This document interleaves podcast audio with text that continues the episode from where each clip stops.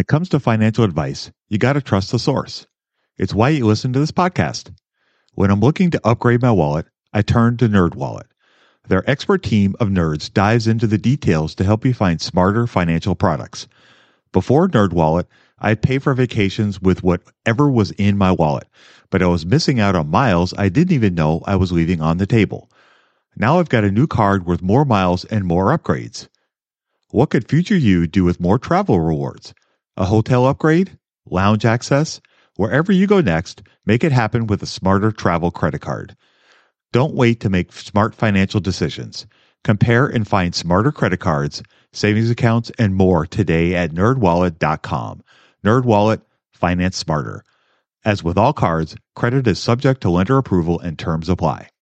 When you need mealtime inspiration, it's worth shopping Kroger, where you'll find over 30,000 mouthwatering choices that excite your inner foodie. And no matter what tasty choice you make, you'll enjoy our everyday low prices, plus extra ways to save, like digital coupons worth over $600 each week. You can also save up to $1 off per gallon at the pump with fuel points. More savings and more inspiring flavors make shopping Kroger worth it every time. Kroger, fresh for everyone. Fuel restrictions apply.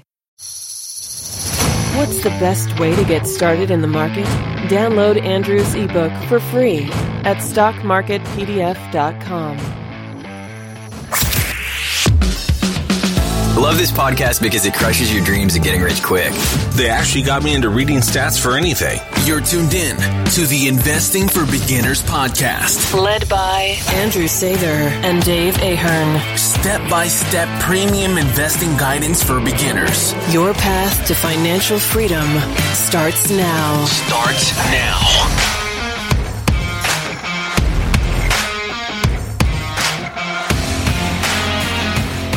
All right, folks, welcome to Investing for Beginners podcast. Tonight we have episode 211 and we're going to go back to the well and answer some great listener questions that we got recently. So uh, without any further ado, I will go ahead and read the first question and then Andrew and I will do our usual give and take. So here we go. Hi, Andrew. I just started listening to the Investing for Beginners podcast and I didn't know where else to get contact with you. My wife and I have a TD Ameritrade and was wondering if you'd recommend a different brokerage and why. We are paying for every trade. Is that the same across all brokerages? Thank you, Christian. So, Andrew, what are your thoughts on Christian's question? The brokerages I use do not pay or do not charge me to make trades. So, you know, obviously you want to open a brokerage account if you want to buy stocks, if you want to invest in the stock market, buy ETFs, anything of that sort. And so the ones I use personally, I use Fidelity, I use Merrill Edge, I use Ally Invest, and there's one more that's slipping my mind. Oh, Schwab. I have an account with Schwab too. So they all work pretty well, but none of them charge me. Are you getting charged? No, I'm not getting charged. I use Fidelity and Schwab, and I do not get charged for either one of them. So strongly, strongly recommend both of them. Uh, they're both super easy to use, uh, easy to open the accounts, easy to fund the accounts. They have some pretty decent information on there to help you learn about different things that you want to pick. Uh, both of them also offer the stock slices or partial shares of stocks, which I think is really beneficial, especially if you're starting out and you don't have a ton of money to throw at something like Amazon at 3,400 plus a share. And if you only have $50, you can still buy $50 worth of Amazon. So I think that's kind of cool. So, um, yeah, I'm a big fan. It also allows for uh, dripping all the stocks. It's super easy to do. So yeah, I'm a big fan of both of them. Yeah, me too. As of now, recording this, my Merrill and my Ally, they don't do the partial shares. But like you said, Fidelity and Schwab does. Schwab's menu, I guess, if you want to say, for the partial ownership is a little more limited. I think they're just the S&P 500 right now. Mm-hmm. Whereas with Fidelity, I did a company that was not in the S&P 500 and they were able to slice that up. You have to do a minimum of like $5. Right. You can literally get fractions of a share of something. Mm-hmm. So that's really cool. And it helps, it definitely helps anybody just get their feet wet. And it's something that wasn't around when I first started. Yeah, it's it's it's pretty amazing, and they have they both have uh, pretty good apps on, that you can use on your phones as well as the websites. Uh, I generally use the websites to make any trades. Andy Schuler, uh, our other podcast guest and business owner with us, he had this great recommendation a while ago to only do that kind of stuff on your computer as opposed to on your phone because it gives you the kind of that speed bump to keep you from trading in and out of companies all the time on your phone because it's so easy to do. Uh, so that's something that I that I do, and I recommend to other people to do that as well. I check my portfolio on my phone, but I don't ever trade on my phone. That's good. That's smart. You're, you're mm-hmm. keeping like an arm's distance away, so you don't do anything too irrational, too quickly. Right. Yeah, exactly. Like when I saw what happened with PayPal the other day. No, but yeah, I, I chose to withhold from that. So yeah. But I think with, with so many options out there right now that if, if you have the opportunity to open an account that doesn't charge you, I would highly encourage you to do that because it's just another way for you to make more money in the long run instead of giving TD Ameritrade part of your money. Go to a, a brokerage. There's so many out there now that don't charge. Uh, we're not going to mention one of them, but there are lots of them out there that don't charge. And if, if you can find one that will work for you that doesn't charge, yeah, by all means, take advantage of that because that's just that's just more money in your pocket in the long run. Well said. Well said. I'm going to move on to our next question. This one says, "Hi Andrew, I have recently started my journey into investment. At first, I started looking into individual equities, but it felt rather tedious, and I found myself gravitating towards a few known instruments specific to my field of work. Bad idea in terms of diversification. But the problem starts when I look into index funds. Multiple index funds are benchmarking the same index and yet churn out different return. I understand the ongoing charges vary between funds, but the difference is mostly under 1%. Then what is the reason that one fund returns 75% over a three year period while other gives 35%? And how shall I select the right fund? Thanks a lot. A consistent listener, Fahim. So yeah, that's a really interesting question. So Andrew and I talked a little bit about this off air before we came on. And uh, my thought is that the reason why we don't have a whole lot of information to go here, go on here. So these are some ideas that we came up with. The first idea is that the index fund, the reason why one would have so much of a greater return is likely because it's levered. In other words, they're using debt to amplify the return that that index fund is getting versus the other one. And if the same companies are in the competing indexes, there's zero other reason why I could think of why one would get more than another. Especially, you know, if both of them hold Google, then there's really no difference in one index fund versus another with Google's return.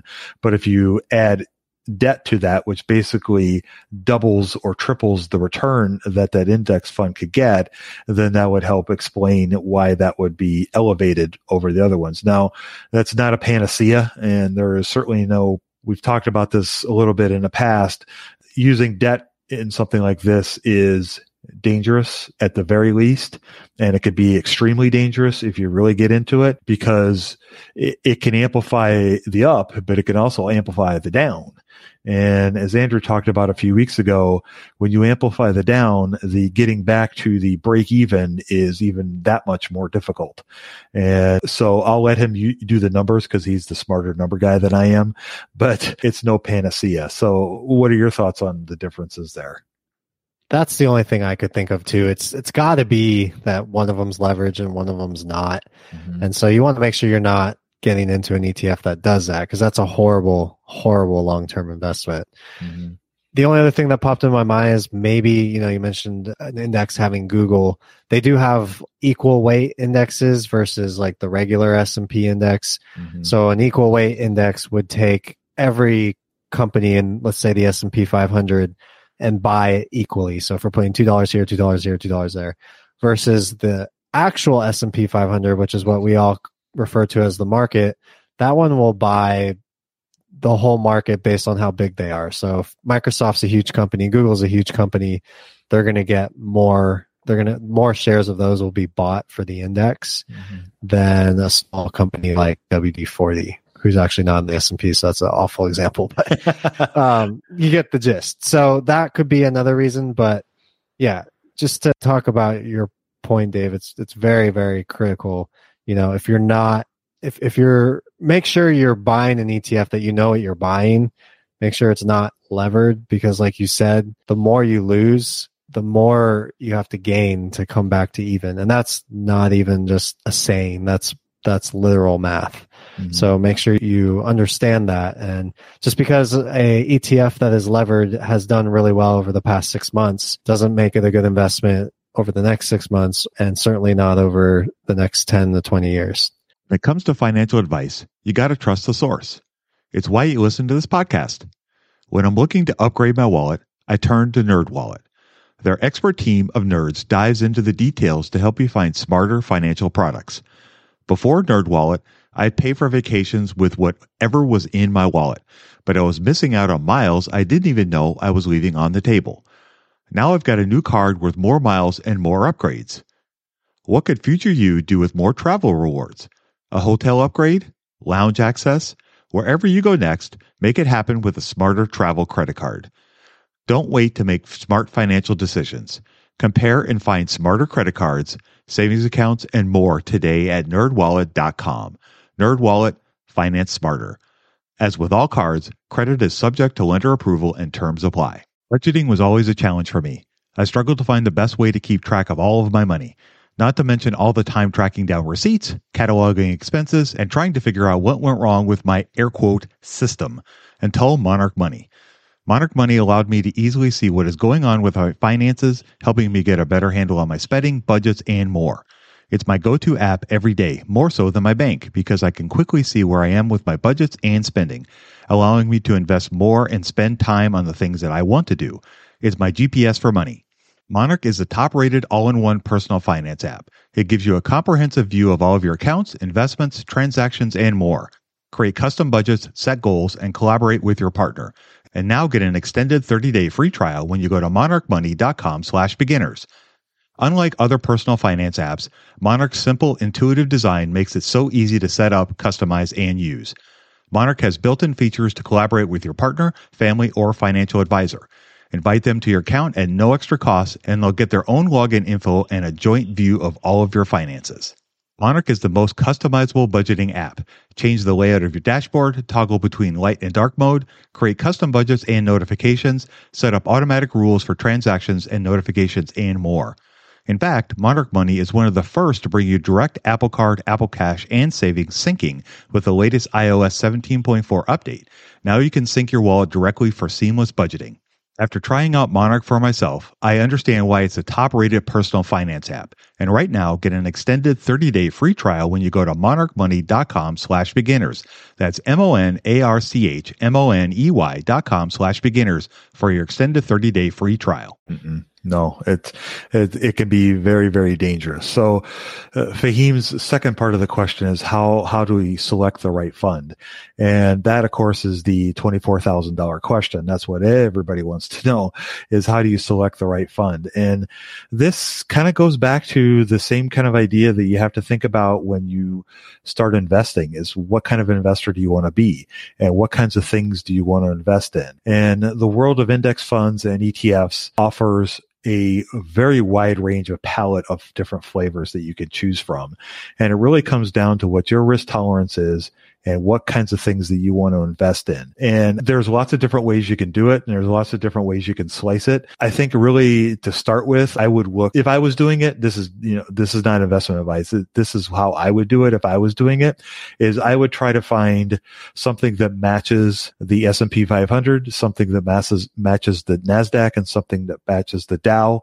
And then if I wanted to go beyond that, then I would probably try to pick and choose maybe some different sectors of something that was that appealed to me whether it's uh, i'll just throw out random things whether it's grocery or whether it's airlines or whether it's oil uh, maybe not oil but uh, solar or something you know something along those lines but if I was doing it, then the majority of my money would be in the index funds that match the S&P 500, the Dow, and the Nasdaq, because to me, those are air quote safer investments over the long term.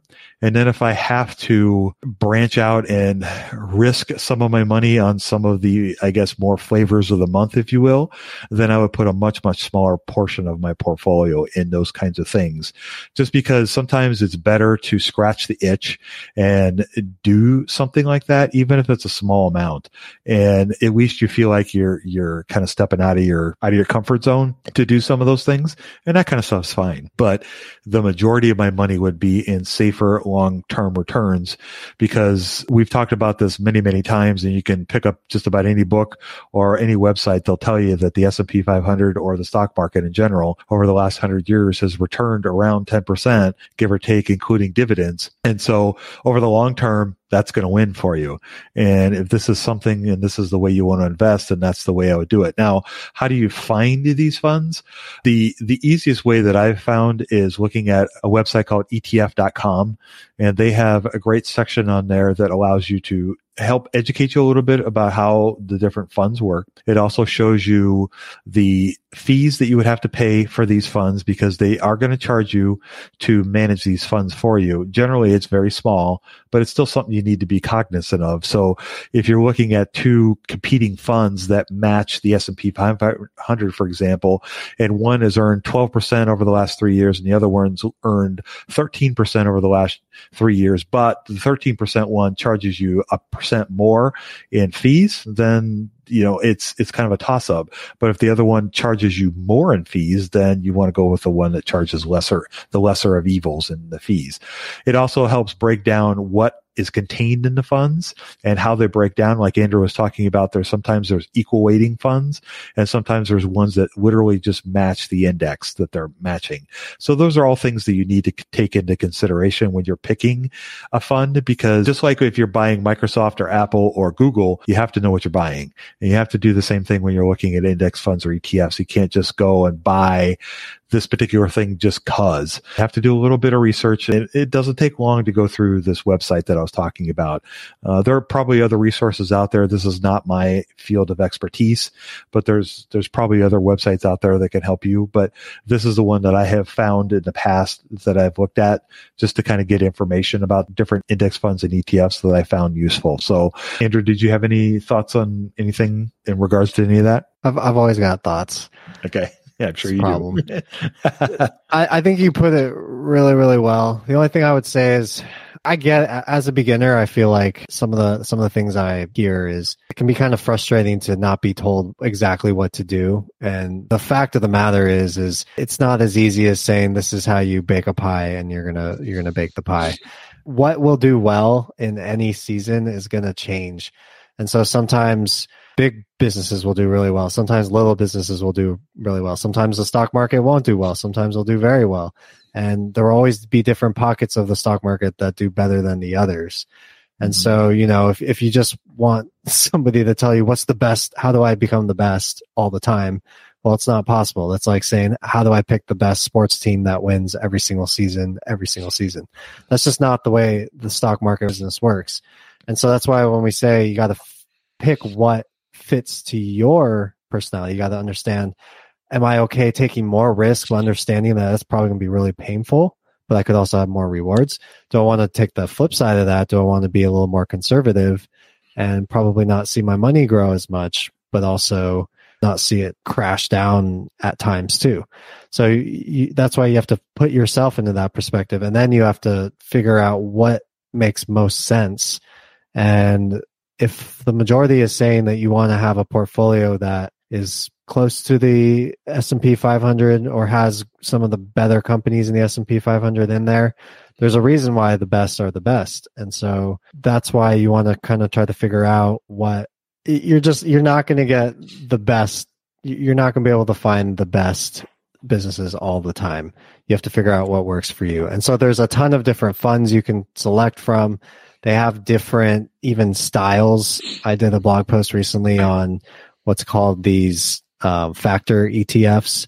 And so you can buy growth, value, momentum. You know, you could go big, small. You can do all of these things. And I would just say before you dive into the crazy flavors that are all out there, I would say like slow down and just try to understand the basics and understand that even with some of these more exotic ETFs, you have to be careful because, and this goes for, I think, ETFs in general. If you're not careful, a lot of them actually don't do what you want them to do. I think people buy an ETF because you want to just have a bunch of companies in your portfolio and just buy and hold, and you just want to have those companies to compound money for you. A lot of ETFs these days actually rebalance every quarter. So you think you're buying Google to this month, and then six months from now, you're out of Google and you're into Microsoft. And then you're out of Microsoft, you're into Facebook. And a lot of the ETFs do that. And so it's really frustrating to see that where investors think they're getting a buy and hold of a basket of companies, and that's not what they're getting at all. So you have to be really careful. And again, it's got to depend on what you're looking for because even what I think makes the best sense for me or for Dave doesn't mean it makes the best sense for you and you got to figure out why that is. Uh, we were talking pr- pretty recently, Dave, how it's really hard to know when to sell, right? Mm, it's very really, hard. really hard. And Very so hard. that comes into the that comes into play as well. Like, what's your timeline? Are you trying to collect dividends along the way? Are you trying to get in and get out? Five years, ten years? That changes what you buy too. So I think you start with whatever Dave said and just listen to what I'm trying to say is it's worth it to take the effort and be wary of anybody who says you should just do this and and that should do it for you. Because like I said every season businesses in the stock market will go up and it'll go down. Things will do better they'll do worse. And when things do worse that's when people tend to freak out. And that's when if you don't know what you're doing you're going to regret the fact that you didn't take the time to figure out and put yourself in the investments that were best for you Yep, well said. Yep. The last thing I guess that popped into my head to, think about as a way to give your give yourself an idea of what kinds of things you could invest in is look at what your 401k offers. A lot of times those are funds or ETFs that have been chosen by investment managers either at the company or by the company that is managing the 401k for you. And a lot of times those could be great starting points. And in a lot of cases, it could be the place you choose to invest because the company is matching, hopefully. And if that all is, is occurring and you're at the company for 10, 15, 20 years, that's a great place to start. And it's a lot of great money that you can use. And it takes a lot of the stress and pressure of having to look for all these different choices that you may think of. It doesn't mean you can't invest outside of that. And it also doesn't mean that if you choose to look at what Fahim was talking about and building a portfolio out of these kinds of funds, it doesn't mean that you can't still scratch the itch of buying an individual company here or there as well. So there's lots of different options and there's lots of different choices. But I think it all comes back to think about what it is that you want out of the investments. What kinds of things are you comfortable with? How much risk are you comfortable with? And what's best for you? And like Andrew was saying, money is, is a personal thing. And so I could tell you how much salt I like on my steak, and Andrew could tell you how much he likes in his steak, but it doesn't mean we're going to agree. And so, and it doesn't mean that one is better than the other. It comes down to what your personal preference is. And so you just have to think about those things when you're investing and, and really stick to what works best for you. So, all right. So we've kind of built, we've kind of dug that horse and we'll go and dig some more horses. I don't know what you're doing on your side. I'm, yeah. I'm not doing anything near like that. yeah. All right. So moving on. So, hi, Andrew. Uh, I'm a recent listener and have been going back through all 210 podcasts and have learned a lot. Thanks for all the information and advice. I've been looking through financial statements looking for good value stocks to invest in. One thing I see on the balance sheet is total cash from investing and total cash from financing. Increasingly, I'm finding companies that have good earnings, growth, and cash flows, but the cash from investing and financing are trending downwards or in the negative. How should this affect someone's analysis of, co- of a company's future? Thanks, Adam. So, Andrew, what are your thoughts on Anda- Adam's uh, very interesting question? It's a good one. So, you know, this one's obviously a little bit more advanced. So if you're a beginner, you can just shut off from here and feel like you've done enough for today. So what he's talking about is the cash flow statement. So this is one of the financial statements that companies must release and they, they disclose all of the information about their company in these financials. And the cash flow statement is going to tell you where the cash is moving. So there's three sections to that, like Adam mentioned in the question. There's cash from operations, there's cash from investing, and cash from financing. So he mentioned companies with negative cash from investing and cash from financing. That's actually not a terrible thing. So cash from operations would be anything that has to do with buying your running your business. So let's say we had a lemonade stand. It would include the working capital we had to do. So that would be cups, ice cubes, pitcher, lemons, sugar, water. What did you have? Lemons. Lemons. I get. I guess we could do lemons for lemonade stand. Um, Just a thought. Thanks. so that would be part of it. We would have to pay our workers. That would be part of it. That would be on the income statement. And so all of that goes into operations. And then, you know, you get the money that comes in and pay the suppliers and then you have the the cash that's come in from that. Now, do you want to grow? Do we want to open two lemonade stands down in the couple cities next to us? Well, in that case, we're not just talking about buying cups and pitchers. We're talking about, you know, making huge investments in in brand new units. so land, eh, yeah, building, I mean, all that stuff. All that stuff. I, I guess maybe I should use like a store as an example because a lemonade stand doesn't sound too expensive to. It wouldn't be much of an investment. But yeah, so I mean, if it was a store, similar similar thing, right? These stores would be huge investments. So that's where cash from investing comes in. So when you're growing your business, or even if you need expensive machinery to maintain the business, um, those tend to be paid off in multiple years. You don't just pay it off in one year. They're long term investments.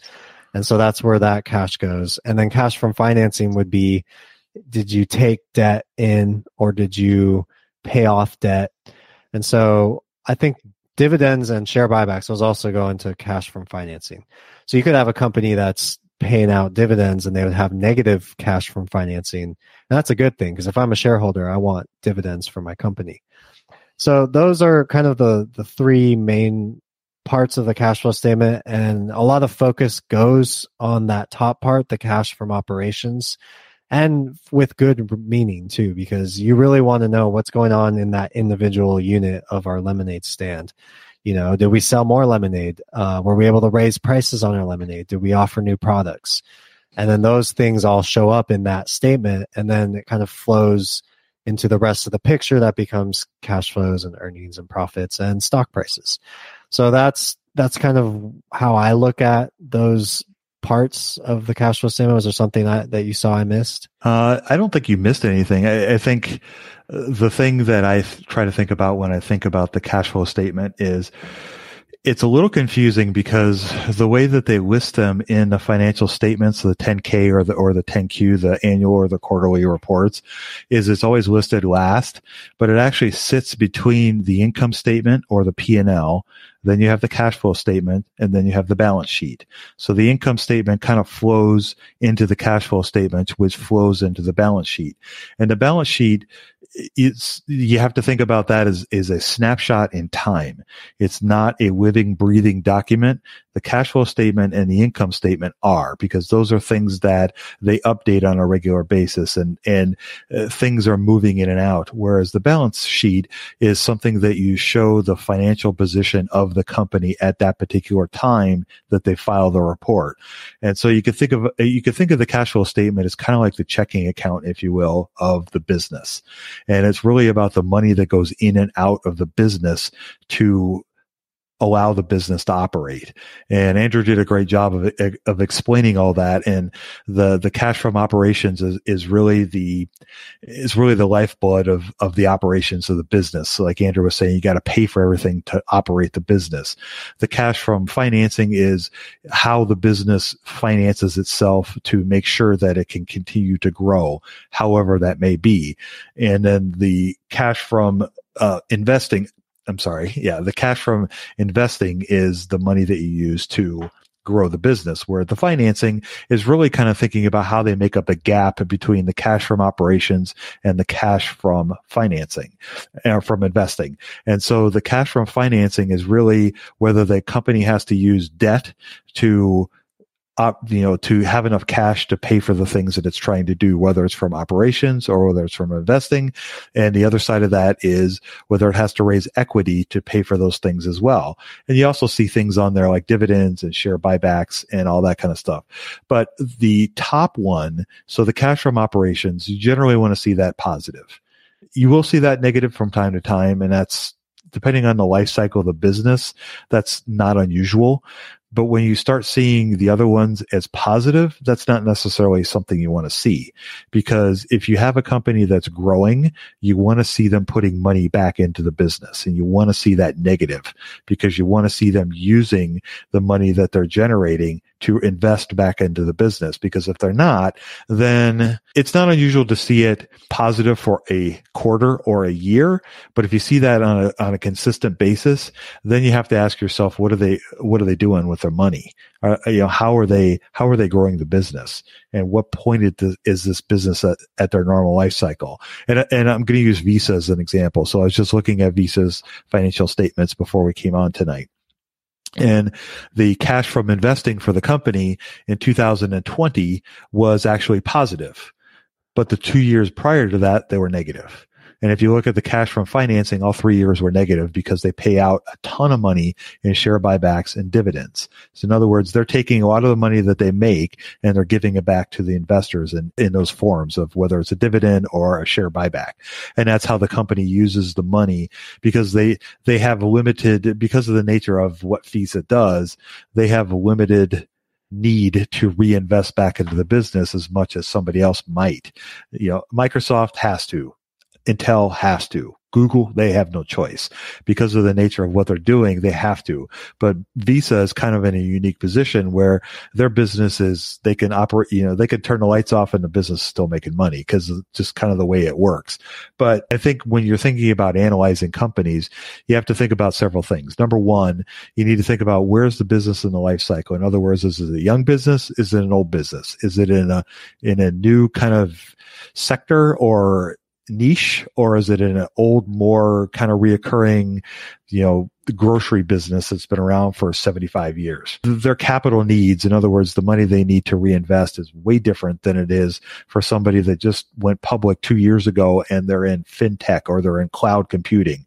There's a lot more there's a lot more money they need to spend to continue to grow. So all those things you have to take into consideration when you're thinking about analyzing this, but it's not unusual to see some of those negative. And so even if you see it trending downwards or upwards, those are just things you have to, you have to look at, especially on a quarter, quarter by quarter basis. You just, you have to kind of think about that, but hopefully that helps answer that question a little bit. Yeah, I, I imagine it probably does. To add on to what you said about trending, I would want to see cash from operations trending upwards. But like you said, it can fluctuate and that depends on what kind of investments they make and so that goes for the investing and the and the financing too. I think you you covered it really nicely with the, financing and like you said, if they're if it's positive, it's just they're like accumulating cash. It's like, what's the point? you, you're the business is supposed to give the cash back to the owners, not just stockpile it for no reason. I think that's that's all I've got tonight. Yeah, me too. All right. Well, with that, we will go ahead and wrap up our conversation for this evening. I wanted to thank everybody for taking the time to write us those fantastic questions. We really appreciate you guys taking the time to do this. And hopefully you guys are getting some good takeaways from all this. Please keep them coming. We love doing this. So without any further ado, I'll go ahead and sign us off. You guys go out there and invest with a margin of safety. Emphasis on the safety. Have a great week. We'll talk to y'all next week. We hope you enjoyed this content. Seven Steps to Understanding the Stock Market shows you precisely how to break down the numbers in an engaging and readable way with real life examples. Get access today at stockmarketpdf.com. Until next time, have a prosperous day.